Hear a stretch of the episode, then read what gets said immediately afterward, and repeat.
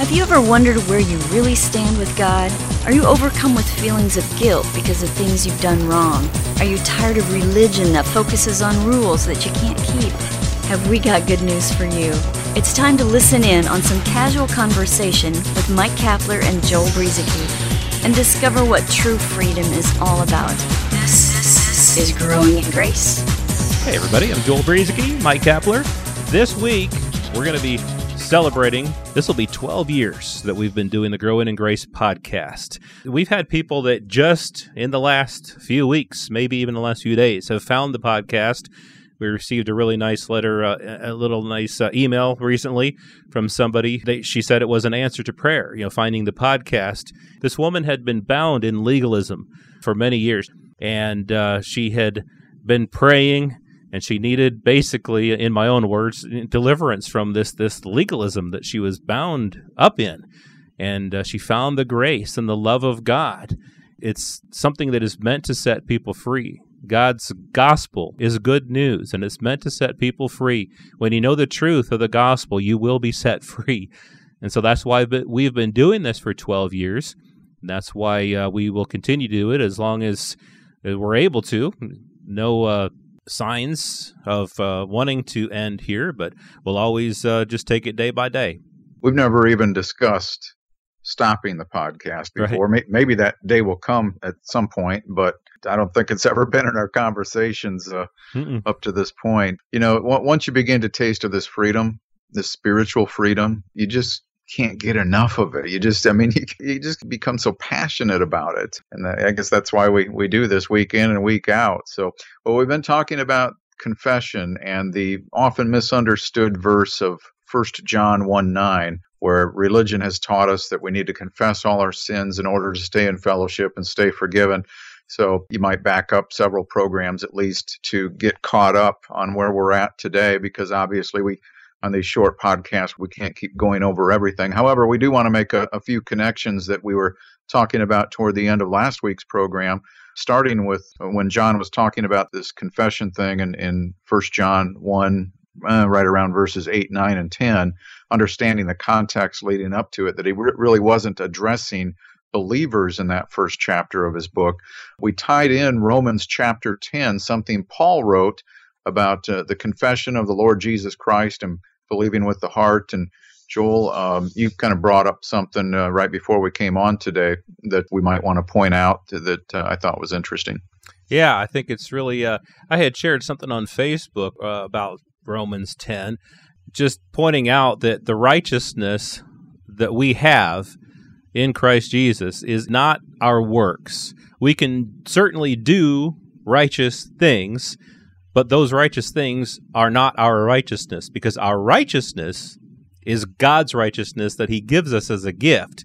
Romans 10:10 says, "For with the heart one believes unto righteousness, one believes not works unto righteousness." So it's not our works through which we're righteous, but it's when we believe. For with the heart one believes unto righteousness, and with the mouth confession is made unto salvation. You know, tying this into what we're talking about is that it's when we believe that we're made righteous. That confession of Christ that we make is basically it's a sign that we believe. We're confessing that Jesus is Lord. We're saying, "Hey, we believe."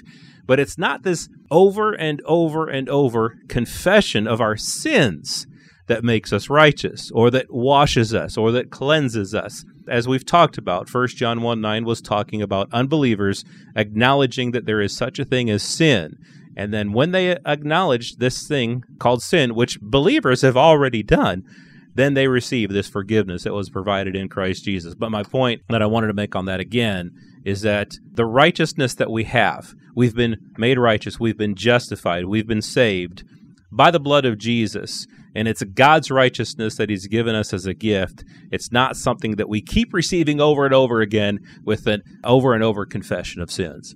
Yeah, this is the kind of confession John was talking about the confession of Christ for unbelievers to receive the gift of salvation. Unlike those uh, Gnostic unbelievers, you know, in order for us to believe God raised Jesus from the dead, it would just make sense to assume that one would also have to believe Jesus came in, in the, the, flesh, flesh in human form. So, as believers, again, our, our ongoing confession isn't meant to be focused on our sinful failures that God doesn't remember anymore. It's now rooted in who Jesus is and the belief in what he has done for us. So, in tying that in is something that Joel mentioned last week. Let me start with this. Several times after John's first chapter in First John, after chapter one, he'll begin to change the language where it becomes evident he is specifically writing to believers, to Christians, and, and he uses language that he doesn't use in that first chapter, and including First John chapter 4, verse 2.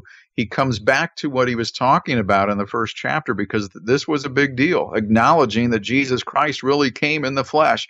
And he says this, First John 4, 2, three chapters later, by this you know the Spirit of God.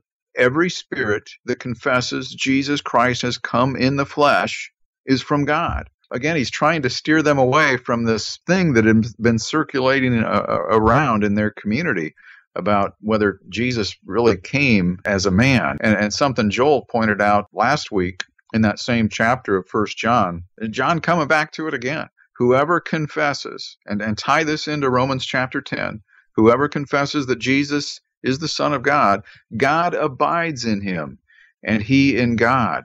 So we've already got this fellowship uh, going on here that um, is in place for us. And so we, we just see some some places there, even in, in John's fifth chapter, he points out that he is writing to those who believe. But he, again, he, he didn't do that in the first chapter. So, Joel, really, this whole thing about First John 1 9, it's been so misunderstood and, and really put a lot of people uh, in bondage because we just need to use a little common sense here. I mean, if the math simply would not add up, if we were required to confess all of our sins from this point forward, we'd be doomed because who could do that? Every wrong thought, every wrong action, whether you realize it or not, everything that you say, I mean, you know, eh, the smallest, slightest little thing, forget about the big ones. Those are easier to remember sometimes, but there's all kinds of things that can take place in the course of any given day or week that sometimes we don't view it as sin, but you know, if it falls short of perfection, that's really that's really what it is.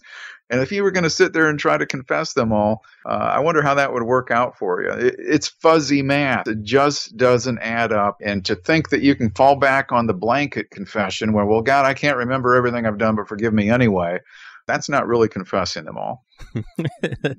no, it's not. And if you put it in, in a picture form, you know, you know that God is with you, but just picture God out there in heaven and you're down here on earth. It's not really this way because God is always with you, but this is kind of the mentality that so I go about my life and then I sin. And then I think, based on the misinterpretation of 1 John 1 9, that God is waiting there in heaven until I admit to Him that I did that or until I confess that I did that. He's withholding forgiveness. He's withholding his presence. He's withholding cleansing. He's withholding righteousness until I confess that. Well, what if I die without having confessed that? Or what if, for whatever reason, a day goes by? Am I then not clean? Am I not righteous? Not in fellowship with Him? Is He waiting for me to confess a sin or sins? And then I'll be cleansed again. If you think about that, that means that you go through periods of your life where you're not righteous, you're not clean you're not right with God. The problem with that mentality is that it takes away from what the blood of Jesus has really accomplished. It's far greater than what we really think. We spent a lot of time in the book of Hebrews that talks about how the sacrifice of Jesus was the propitiation for sin, for all sin. All of our sin was taken away. It was taken away. God is not waiting for us to confess to Him what He has taken away and what He has chosen to remember no more. And so, you know, I can understand again this this idea of it being like kind of a safety net, but it's even better than that. It's so much better than that. The fact that Jesus Christ, through His blood, has taken our sin away you know, God's not waiting for us to confess our sin. What he really wants is for us to know that we are one spirit with him. 1 Corinthians 6:17. We are one spirit with him because of what the blood of Jesus has done. So when we do something that we don't like, or we realize that was sinful, or that wasn't righteous, that was ungodly, we can actually, instead of going through a period of mourning and feeling low and feeling like, oh, I got to wait till I'm in the right mind to confess this to God, or whatever. I don't know what you go through, but you can just get up and say, God, I am so thankful for what the blood of Jesus has accomplished for me. Thank you that you are with me right here and right now. Because of the blood of Jesus, I'm cleansed, I'm forgiven, I'm righteous, I'm holy, I'm justified, and you can move on. You can get up and, and move on. You know, you're not denying what happened. You're just acknowledging that the grace of God and the blood of Jesus is bigger than what happened. And that's something we can rest assured in. Yeah, here's here's another chapter 1 verse 9 that would be beneficial for us to remember, and that's from 1 Corinthians 1 9. Uh, God is faithful. See, we, we sometimes get the, the whole focus and the spotlight on us and our faithfulness. This is about Him. Right? Mm-hmm. This isn't about you and me. This is about Him. God is faithful, by whom you were called into the fellowship of His Son, Jesus Christ our Lord. So you see, He called us into fellowship this isn't something that is contingent upon your faithfulness. It's based upon his faithfulness to us, even when we're not faithful. It's good to be faithful, right? But even when we're not, God is still faithful toward us. If you look at uh, 2 Timothy 2:13, he called us into fellowship. He's not going to go back on that call and he's not going to recall the call. Uh, he's not going to change his mind or turn his back on you or avoid you or ignore you or any of that other yuck, yuck, yuck, yuck. You know, if you're looking for that kind of treatment, you can go to church and uh, interact with your fellow inmates if you want to really, you know, be ignored and you know, have fellowship problems and all of that. But uh, I'm joking a little bit there. But uh, so, so our fellowship with God is always ongoing for us now because sometimes you'll hear people say, well, you're still forgiven, but you need to confess in order to stay in good fellowship with God. We just need to even get away from that because there's just no boasting in this new covenant. God isn't going anywhere. We were invited into his household and confession just it's not a requirement when it comes because God threw our sins away, remembers them no more. There's no reason to sit around begging for forgiveness anymore. And I like what you were saying, Joel, when it comes to our identity. Eh, just a few other things here, and you might have said a few of these, but you're anointed, you're alive. In Christ, you're blameless, you're complete, you're forgiven, you're holy. Uh, you now have peace, you're perfected, you're reconciled, you're righteous, you're sanctified. These should be our confession going forward, not the failings that sometimes will take place as, as we uh, grow in, in the grace of our Lord Jesus Christ. Well, one of the things you said there, righteous, among many things. Now, how many people, if you would go into a vast majority of, of Christian churches today, how many people, if you ask for a show of hands, how many people here are righteous and holy? How many hands would go up? Sadly, I've seen this happen, and, and not many hands go up because they really haven't been taught their identity in Christ. They're trying to establish still righteousness by what they do. We'll talk about that, how to be righteous, next week on Growing in Grace. This has been Growing in Grace with Mike Kapler and Joel Brueseke, heard online through various internet sources around the world each week. To access hundreds of past programs, visit graceroots.org. Share it with a friend and listen again next week for more Growing in Grace.